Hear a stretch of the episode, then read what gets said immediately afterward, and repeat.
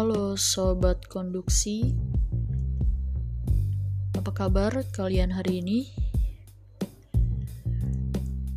Udah waktunya hari Sabtu nih, waktunya kita untuk membahas seputar edukasi ilmu komunikasi. Pada kesempatan kali ini, saya akan mencoba membahas seputar perencanaan program kampanye PR. Di sini saya udah ambil contoh program kampanye yang akan kita jalankan. Namun sebelum kita melaksanakan program kampanye, tentunya pasti ada tahapan-tahapan perencanaan kampanye. Pasti dong, tidak mungkin orang mau kampanye langsung ujuk-ujuk, ayo kita kampanye, kan nggak mungkin. Jadi kita langsung masuk saja nih. Yang pertama, dalam tahapan perencanaan kampanye pasti harus didasari dengan analisis. Analisis yang pertama bisa menggunakan analisis SWOT atau juga analisis PES. Nah, contoh saya di sini saya menggunakan analisis PES. Apa sih analisis PES? ya itu cuma singkatan doang ya PES itu ada politik, ekonomi, sosial, and teknologi.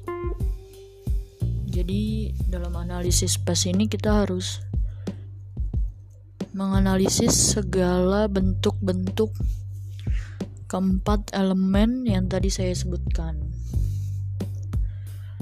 Di sini contohnya seperti politik. Kita membahas sebelumnya tadi kita sudah mempunyai tema kampanye nih yaitu vaksinasi aku siap nah analisis PES yang pertama yaitu dari segi politik.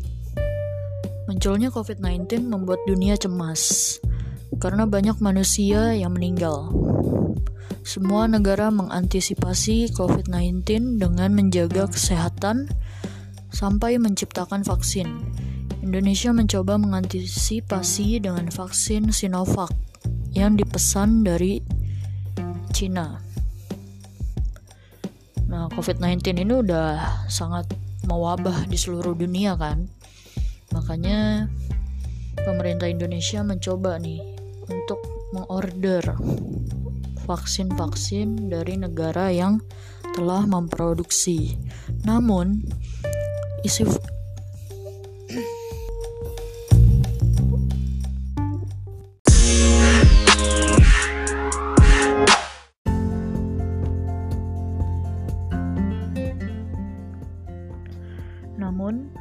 isu vaksin di Indonesia masih menjadi perbincangan hangat di masyarakat dan terutama di media massa Indonesia. Isu politisasi vaksin sedikitnya berpengaruh terhadap kinerja pemerintah. Namun, demikian masyarakat Indonesia ada sebagian yang masih ragu dan enggan untuk melakukan vaksin. Fenomena tersebut merupakan suatu kewajaran, keengganan, dan keraguan sebagian masyarakat untuk divaksin, selain kurangnya informasi ilmiah yang diterima, sekaligus isu vaksin yang dihubungkan dengan politik dan bisnis. Isu bisnis dan politik menjadi hangat dibicarakan dalam masyarakat, baik antar individu, media sosial, maupun media massa. Vaksinasi di Indonesia merupakan suatu kewajaran dan wajib dilakukan oleh negara karena menyelamatkan jutaan masyarakat Indonesia dari penyakit menjadi yang utama. Keseriusan pemerintah Indonesia untuk melakukan vaksin guna lebih cepat keluar dari krisis penyakit menular terlihat nyata. Dalam hal ini, pemerintah Indonesia mengambil suatu kebijakan yang tertuang dalam Peraturan Menteri Kesehatan Republik Indonesia Nomor 10 Tahun 2021 tentang pelaksanaan vaksin dalam rangka penanggulangan pandemi coronavirus disease 2019 atau COVID-19. Nah, itu tadi merupakan analisis dari segi politik. Kemudian kita lanjut ke ekonomi. Bagaimana sih dampak ekonomi vaksin terhadap Indonesia? Sangat menarik dicermati. Namun sebelum itu, barangkali ada baiknya kita melihat pengalaman negara-negara lain. Indeks Manager Pembelian atau Purchasing Manager Index yang disingkat PMI Manufaktur dapat digunakan sebagai indikator awal. PMI PMI bersifat forward looking karena menjadi antisipasi manajer pengadaan dalam menyiapkan barang-barang input yang diperlukan proses produksi di masa mendatang. Dampak pandemi terlihat dari perlambatan pertumbuhan ekonomi yang terjadi sejak triwulan 1 2020 dengan pertumbuhan yang turun dari steady state 5% secara tahunan menjadi 2,97%. Perlambatan ini terus berlanjut. Pertama turun ke kontraksi terdalam pada triwulan kedua 2020 sebesar 5,32%. Setelah itu terjadi perbaikan ke minus 3,49% pada triwulan ketiga 2020. Dengan demikian, efek negatif dari dampak pengumuman kebijakan baru dapat dimina, dapat diminimalkan. Harapannya ekspektasi masyarakat terhadap perbaikan ekonomi di waktu mendatang dapat dipertahankan pada saat yang sama. Efek positif pengumuman vaksin gratis terhadap kesehatan masyarakat dapat dimaksimalkan.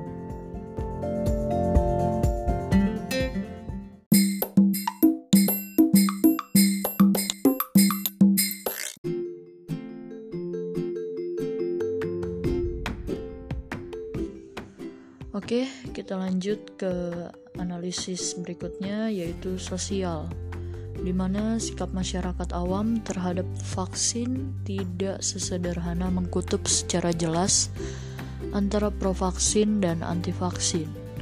Kepercayaan mereka terhadap manfaat vaksin merupakan rangkaian yang memiliki gradasi. Ada sebagian masyarakat yang menerima semua program vaksinasi dan idealnya meyakini kemanjurannya sampai ada yang menolak total sama sekali meski vaksinnya tersedia. Sikap dan pengambilan keputusan seseorang untuk berpartisipasi pada program vaksinasi merupakan masalah yang kompleks karena berkelindan dengan permintaan dan akses terhadap pelayanan kesehatan. Selain itu, fenomena ini sangat sensitif terhadap konteks bervariasi antara waktu, tempat, dan jenis vaksinnya. Seseorang bisa saja menolak divaksin polio untuk anaknya misalnya, namun orang yang sama bersedia menerima untuk divaksin COVID-19. Keputusan seseorang menolak vaksinasi tidak seluruhnya dilandasi alasan yang tidak masuk akal atau bahkan konspiratif. Misalnya dari survei Kementerian Kesehatan di kelompok yang menolak sama sekali vaksin sebesar 7,6 persen, mayoritas dari responden 52 persen berencana menolak vaksinasi COVID-19 karena tidak yakin atas keamanan dan kemanjurannya. Kita perlu memahami level-level keraguan masyarakat terhadap suk alasan mereka sehingga bisa menyusun kampanye yang tepat untuk mengubah pikiran dan sikap masyarakat yang dituju. Kita lanjut ke analisis teknologi. Menurut ahli in ilmu farmasi dari Oregon State University, Amerika Serikat, Profesor Taifo Mahmud menyebut ada dua jenis teknologi pengembangan vaksin yang utama, yaitu teknologi klasik dan terbaru. Teknologi klasik adalah cara pembuatan vaksin yang selama ini sudah dilakukan dan menghasilkan beragam jenis vaksin, termasuk vaksin polio, rabies, hingga vaksin hepatitis A. Cara pembuatan vaksin ini melibatkan jenis virus utuh yang kemudian dimatikan atau dilemahkan. Dengan kata lain, vaksin dibuat dan dikembangkan dengan memanfaatkan virus yang diinaktivasi. Sementara untuk vaksin COVID-19, teknologi ini digunakan dalam pengembangan vaksin dari Sinovac dan vaksin Sinopharm. Apa pun jenis dan teknologi yang digunakan, semua bertujuan untuk menghasilkan vaksin yang sama, yaitu vaksin untuk melawan penyebaran virus COVID-19. Seperti diketahui sejak akhir 2019 lalu, virus ini muncul dan, dan perlahan menjadi pandemi di seluruh dunia. Hingga ini Sejumlah peneliti dan produsen terus mengembangkan vaksin COVID-19 untuk melawan virus. Oke,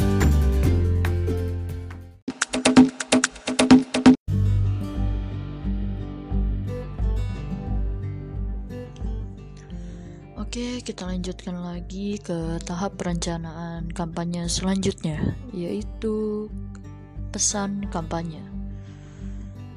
Nah, dalam pesan kampanye tentu pasti ada beberapa langkah untuk menentukan pesan.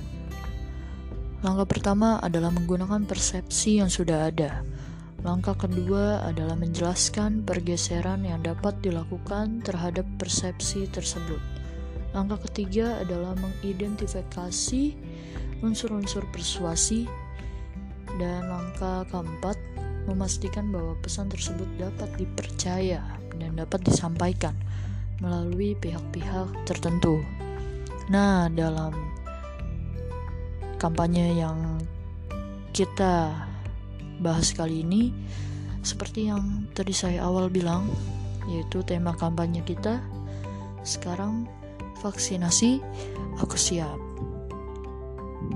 Ini saya ambil contoh karena saya melihat dari sifat dan tujuannya di mana pesan yang bersifat informatif digunakan untuk publikasi berupa ajakan atau himbauan dengan menyiapkan beberapa tagar untuk membantu pencarian informasi pada media sosial agar lebih mudah ditemukan oleh masyarakat atau publik.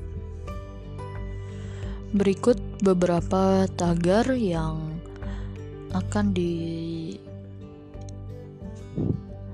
yang akan ada di setiap program kampanye vaksinasi aku siap yaitu hashtag vaksin yuk hashtag jangan takut vaksin dan hashtag siap vaksin 2021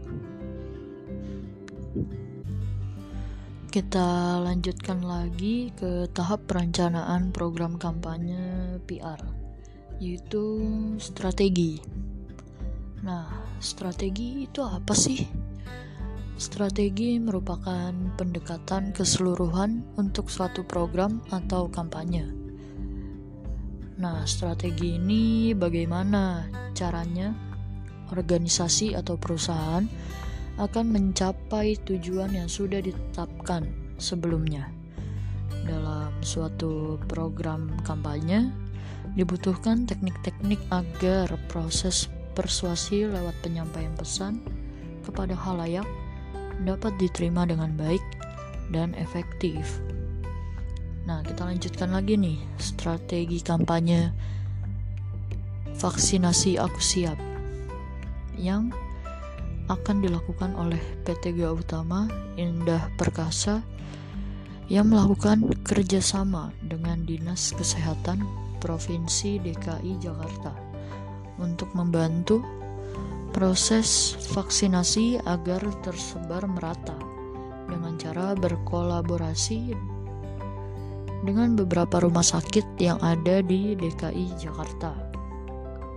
Nah, di sini saya ambil contoh rumah sakit karena DKI Jakarta itu terdapat 5 5 wilayah yaitu Jakarta Barat, Jakarta Pusat, Jakarta Timur, Jakarta Utara, dan Jakarta Selatan. Jadi setiap daerah-daerah di Jakarta ini PT Gautama Indah Perkasa melakukan kerjasama dengan tiga rumah sakit besar yang ada di wilayah Jakarta tersebut. Dengan adanya penetapan tiga rumah sakit di setiap wilayah Jakarta, diharapkan mampu memudahkan masyarakat untuk melakukan vaksinasi secara gratis di beberapa rumah sakit terdekat dari lokasi tempat tinggalnya. Masyarakat bisa bebas memilih rumah sakit mana yang paling efisien dan terjangkau dari segi transportasi.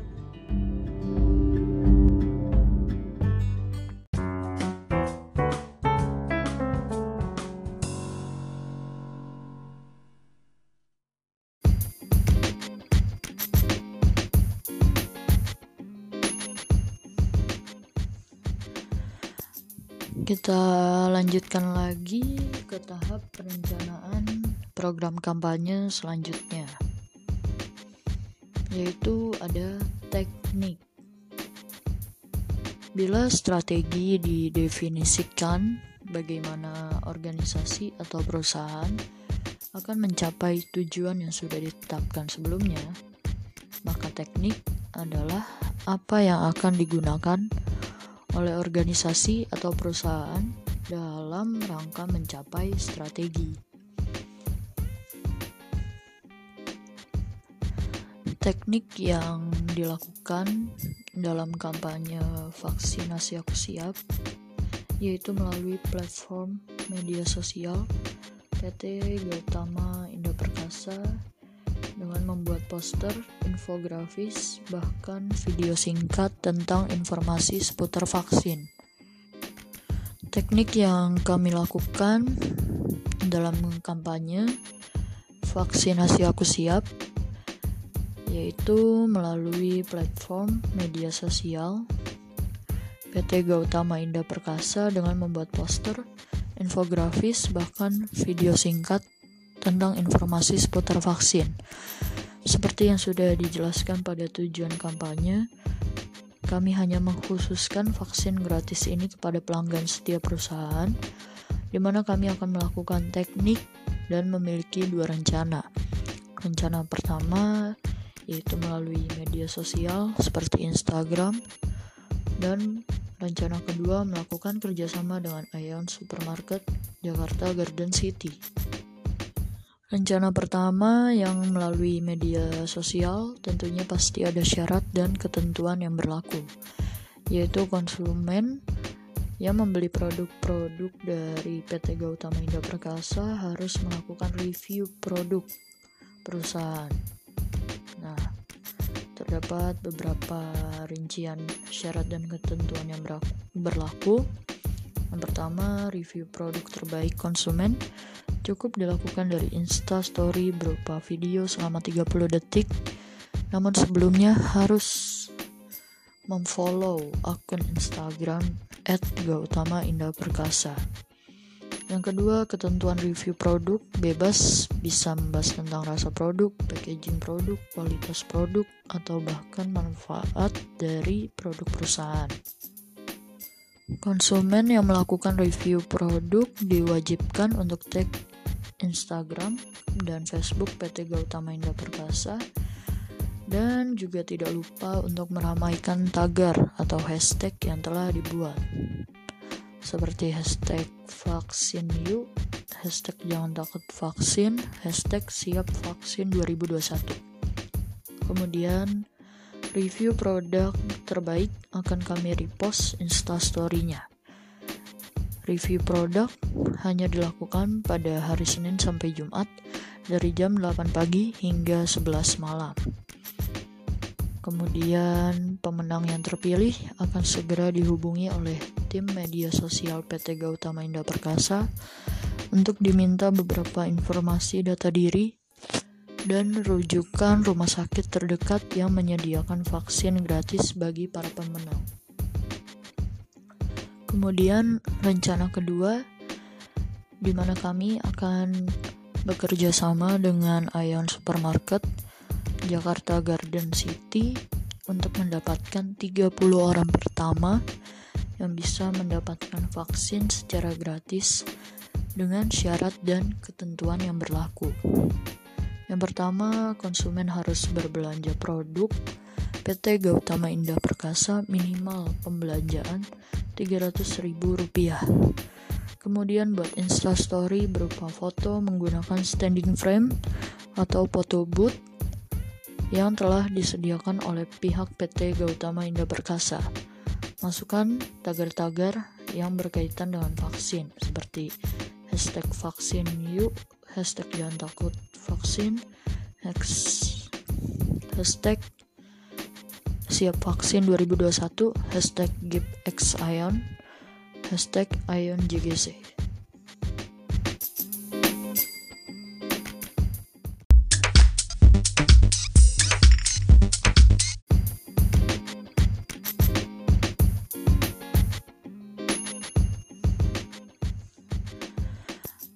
kita lanjutkan lagi ke tahap perencanaan program kampanye selanjutnya yaitu ada teknik.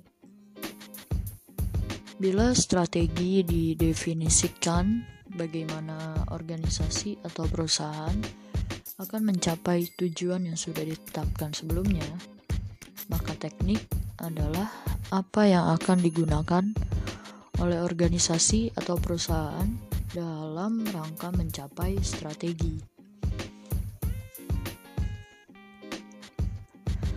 Teknik yang dilakukan dalam kampanye vaksinasi aku siap yaitu melalui platform media sosial PT Gautama Indah Perkasa dengan membuat poster, infografis, bahkan video singkat tentang informasi seputar vaksin. Teknik yang kami lakukan dalam kampanye vaksinasi aku siap yaitu melalui platform media sosial PT Gautama Indah Perkasa dengan membuat poster, infografis, bahkan video singkat tentang informasi seputar vaksin. Seperti yang sudah dijelaskan pada tujuan kampanye, kami hanya mengkhususkan vaksin gratis ini kepada pelanggan setiap perusahaan, di mana kami akan melakukan teknik dan memiliki dua rencana. Rencana pertama yaitu melalui media sosial seperti Instagram dan rencana kedua melakukan kerjasama dengan Aeon Supermarket Jakarta Garden City. Rencana pertama yang melalui media sosial tentunya pasti ada syarat dan ketentuan yang berlaku, yaitu konsumen yang membeli produk-produk dari PT Gautama Indah Perkasa harus melakukan review produk perusahaan terdapat beberapa rincian syarat dan ketentuan yang berlaku. Yang pertama, review produk terbaik konsumen cukup dilakukan dari Insta Story berupa video selama 30 detik. Namun sebelumnya harus memfollow akun Instagram @gautama Indah Perkasa. Yang kedua, ketentuan review produk bebas bisa membahas tentang rasa produk, packaging produk, kualitas produk, atau bahkan manfaat dari produk perusahaan. Konsumen yang melakukan review produk diwajibkan untuk tag Instagram dan Facebook PT Gautama Indah Perkasa dan juga tidak lupa untuk meramaikan tagar atau hashtag yang telah dibuat seperti hashtag vaksin yuk, hashtag jangan takut vaksin, hashtag siap vaksin 2021. Kemudian Review produk terbaik akan kami repost instastory-nya. Review produk hanya dilakukan pada hari Senin sampai Jumat dari jam 8 pagi hingga 11 malam. Kemudian pemenang yang terpilih akan segera dihubungi oleh tim media sosial PT Gautama Indah Perkasa untuk diminta beberapa informasi data diri dan rujukan rumah sakit terdekat yang menyediakan vaksin gratis bagi para pemenang. Kemudian rencana kedua di mana kami akan bekerja sama dengan Ion Supermarket Jakarta Garden City untuk mendapatkan 30 orang pertama yang bisa mendapatkan vaksin secara gratis dengan syarat dan ketentuan yang berlaku. Yang pertama, konsumen harus berbelanja produk PT Gautama Indah Perkasa minimal pembelanjaan Rp300.000. Kemudian buat instastory berupa foto menggunakan standing frame atau photo booth yang telah disediakan oleh pihak PT Gautama Indah Perkasa.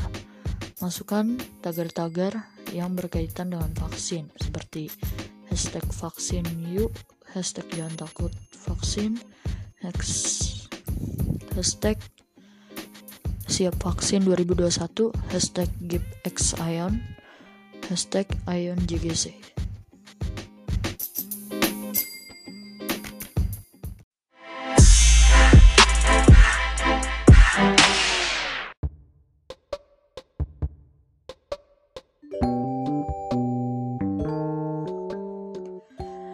Kita lanjut ke tahap perencanaan program kampanye PR yaitu waktu. Kampanye dilaksanakan dalam rentang waktu tertentu. Waktu bisa ditetapkan sendiri dan juga ditetapkan pihak lain. Ada dua faktor utama yang saling berkaitan yang harus diamati ketika mempertimbangkan skala waktu. Yang pertama, tenggang waktu atau deadline harus diidentifikasi sehingga tugas-tugas yang dihubungkan dengan suatu proyek dapat diselesaikan tepat waktu. Kemudian yang kedua, sumber daya yang tepat perlu dialokasikan sehingga tugas-tugas yang ada dapat diselesaikan. Nah, target waktu yang kami tentukan mengenai kampanye vaksinasi aku siap sekitar pada awal bulan Juli 2021 dan program kampanye ini dilaksanakan sampai tiga bulan terlebih dahulu, yaitu Juli sampai September. Untuk melihat antusias masyarakat atau publik terhadap kampanye yang kami buat. Untuk melihat antusias masyarakat atau publik terhadap kampanye yang kami buat. Jika dirasa antusias dari masyarakat sangat tinggi dan sangat baik, maka kami akan melanjutkan program kampanye ini sampai jangka waktu satu tahun ke depan. Jika antusias dari masyarakat atau publik kurang mendukung, mungkin kami akan meninjau ulang kembali program kampanye agar bisa dikemas lebih efektif. Kemudian rencana proses vaksinasi yang akan diberikan kepada masyarakat yang terpilih oleh perusahaan itu akan dilakukan dalam satu minggu sekali, khususnya weekend atau hari Sabtu dan Minggu, seperti pada tanggal 3 sampai 4 Juli, 10 sampai 11 Juli, 17 sampai 18 Juli, 24 sampai 25 Juli. Hari weekend kami pilih untuk proses vaksinasi agar masyarakat bisa lebih leluasa mau datang kapan pun saja ke rumah sakit yang telah bekerja sama dengan perusahaan. Kita lanjutkan ke tahap program perencanaan kampanye PR, yaitu sumber daya.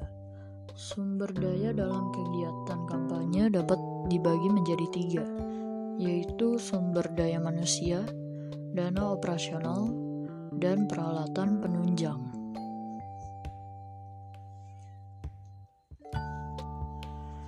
Nah, sumber manusia yang turut serta dalam program kampanye ini yaitu jelas seorang public relation atau humas dari PT Gautama Indah Perkasa juga beserta tim admin media sosial, kemudian tim Satgas Penanganan COVID-19 PT Gautama Indah Perkasa,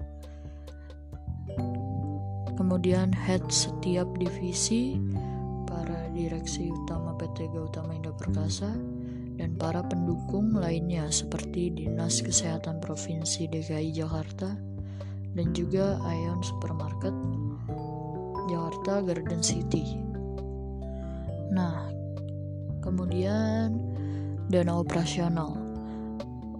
Dana operasional untuk proses vaksinasi sendiri telah kami rencanakan bersama tim Satgas Penanganan COVID-19 PT Gautama Indo Perkasa untuk melihat kenyataan di lapangan yang sebelumnya telah disurvei terlebih dahulu oleh tim tersebut. Nah, saya membuat perincian dana operasional yang telah dianggarkan yaitu kebutuh kebutuhannya lebih ke vaksin sih. Vaksin ini saya beli per dosis sekitar 200 ribu ada yang 225 ribu 60 ribu 275 ribu. Kemudian ada juga masker medis, hand sanitizer, biaya perizinan rumah sakit untuk kerjasama, dan biaya ter biaya tak terduga. Total anggaran keseluruhannya itu sekitar 44.375.000. Nah, di sini saya juga kasih note vaksin ini dibeli untuk mendapatkan kerjasama dan bantuan pemerintah mengenai hal ini sudah disepakati bersama oleh kedua belah pihak. Kemudian biaya tak terduga dimasukkan untuk biaya keperluan dadakan yang dibutuhkan. Kemudian masker medis dan hand sanitizer diberikan kepada para pemenang dari program kampanye. Nah, selanjutnya ada peralatan penunjang peralatan penunjang di sini saya masukkan poster dan banner yang dicetak uh, dengan catatan bila diperlukan. Kemudian brosur untuk pengunjung Aeon Supermarket dan penyediaan foto booth atau standing frame.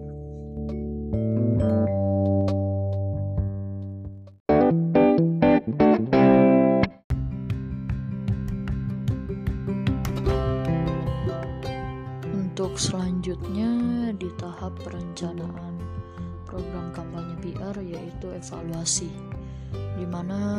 evaluasi ini berperan penting untuk mengetahui sejauh mana pencapaian yang dihasilkan kampanye.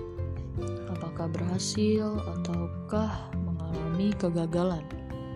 Hasil evaluasi tersebut akan digunakan sebagai tinjauan untuk program-program kampanye yang akan dilakukan selanjutnya. Nah, untuk evaluasi program kampanye vaksinasi aku siap adalah mengevaluasi akhir kegiatan sehingga apabila ada kekurangan dapat diperbaiki untuk program selanjutnya.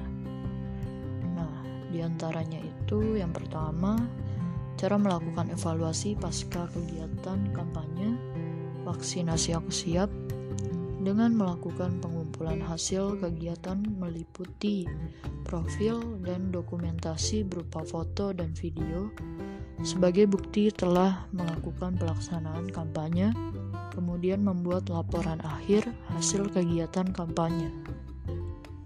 Yang kedua, pelaksanaan evaluasi hanya satu kali setelah pelaksanaan selesai dan menyimpannya sebagai arsip untuk menjadi bahan rujukan dalam membuat konsep pada kampanye periode berikutnya. Yang ketiga, kemudian evaluasi berdasarkan respons atau aksi dari masyarakat terhadap program kampanye vaksinasi siap. Keempat, perhitungan kembali pada budget dana operasional, apakah masih tersisa lebih atau justru melebihi budget yang telah dianggarkan. Dalam hal ini, mungkin ada dana-dana tambahan yang harus dikeluarkan pada program kampanye tersebut. Dan yang terakhir, jika program kampanye vaksinasi aku siap memiliki hasil yang baik dari segala sisi dan juga sudah sesuai dengan tujuan kampanye, maka program kampanye ini akan menjadi program berkelanjutan perusahaan dan terus melakukan kerjasama dengan Dinas Kesehatan Provinsi DKI Jakarta. Dengan beberapa kriteria evaluasi yang akan dilakukan setelah masa kampanye selesai, kami berharap program kampanye vaksinasi Aku Siap bisa berjalan lancar, tidak banyak kendala, dan juga mendapat antusias yang tinggi dari masyarakat Indonesia. Nah, kita sudah sampai di tahap perencanaan program kampanye PR yang terakhir yaitu setelah ada evaluasi pasti ada tinjauan. Peninjauan kembali terhadap penilaian, perencanaan, pelaksanaan selama program dan pencapaian tujuan tertentu suatu kampanye berlangsung secara periodik setiap tahun yang kemudian dianalisis efektivitasnya dalam pencapaian tujuan program kampanye public relation. Simpelnya itu, tinjauan kampanye digunakan untuk memastikan bahwa semua berjalan sesuai dengan yang diinginkan, namun masih ditemui beberapa kendala.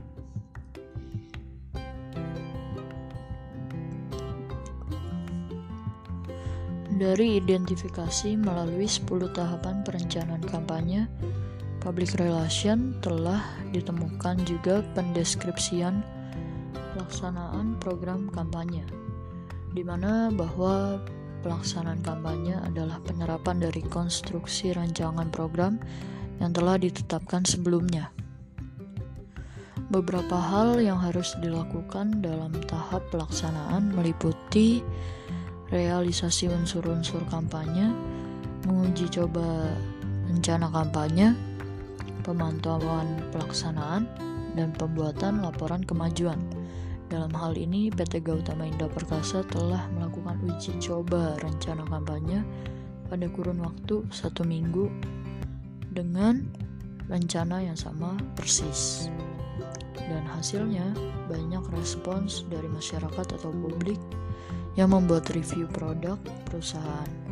Selain itu juga selama masa kampanye berlangsung akan terus dilakukan pemantauan pelaksanaan yang dilakukan oleh tim khusus kampanye vaksinasi dan tim Satgas Penanganan COVID-19 PT Gautama Indah Perkasa.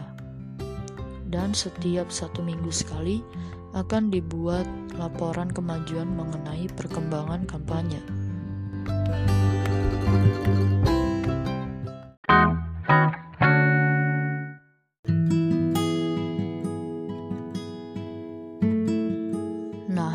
itu dia tadi 10 tahapan perencanaan program kampanye public relation. Ya, dalam semua program baik program kampanye, program perusahaan atau CSR itu juga pasti membutuhkan yang namanya analisis situasi menentukan tujuan, terus identifikasi dan segmentasi sasaran, menentukan pesan juga, strategi teknik itu yang utama, kemudian periode waktu, ada juga sumber daya yang ikut membantu mensukseskan segala program, dan terakhir yaitu evaluasi dan tinjauan. Mungkin bagi kalian para sobat konduksi yang baru mendengar dan bahkan mengetahui bahwa segala program, terutama program kampanye ini ada perencanaannya. Ya kita di sini semua sama-sama belajar sama-sama mengetahui apa yang belum kita ketahui. Simpelnya ya seperti kita hidup aja. Kalau misalkan kita pasti di tahun yang akan mendatang bisa satu tahun atau dua tahun dari sekarang pasti kita memiliki impian-impian serta harapan-harapan uh, apa sih goals tahun ini goals tahun depan itu apa aja sih yang kita harapkan. Nah tentu kita harus memiliki rencana-rencana untuk mencapai harapan atau impian tersebut simpelnya kayak gitu aja. Jadi bagi sobat konduksi jangan ngerasa bingung jangan ngerasa aduh gue gak ngerti. Nah kita manusia harus selalu terus belajar untuk mengetahui apa yang tidak kita ketahui. Oke kita lanjutkan sampai minggu depan. Jangan lupa untuk selalu ingat bahwa kita selalu tayang selalu siaran pada hari Sabtu jam 4 sore. Oke okay, thank you semua. thank you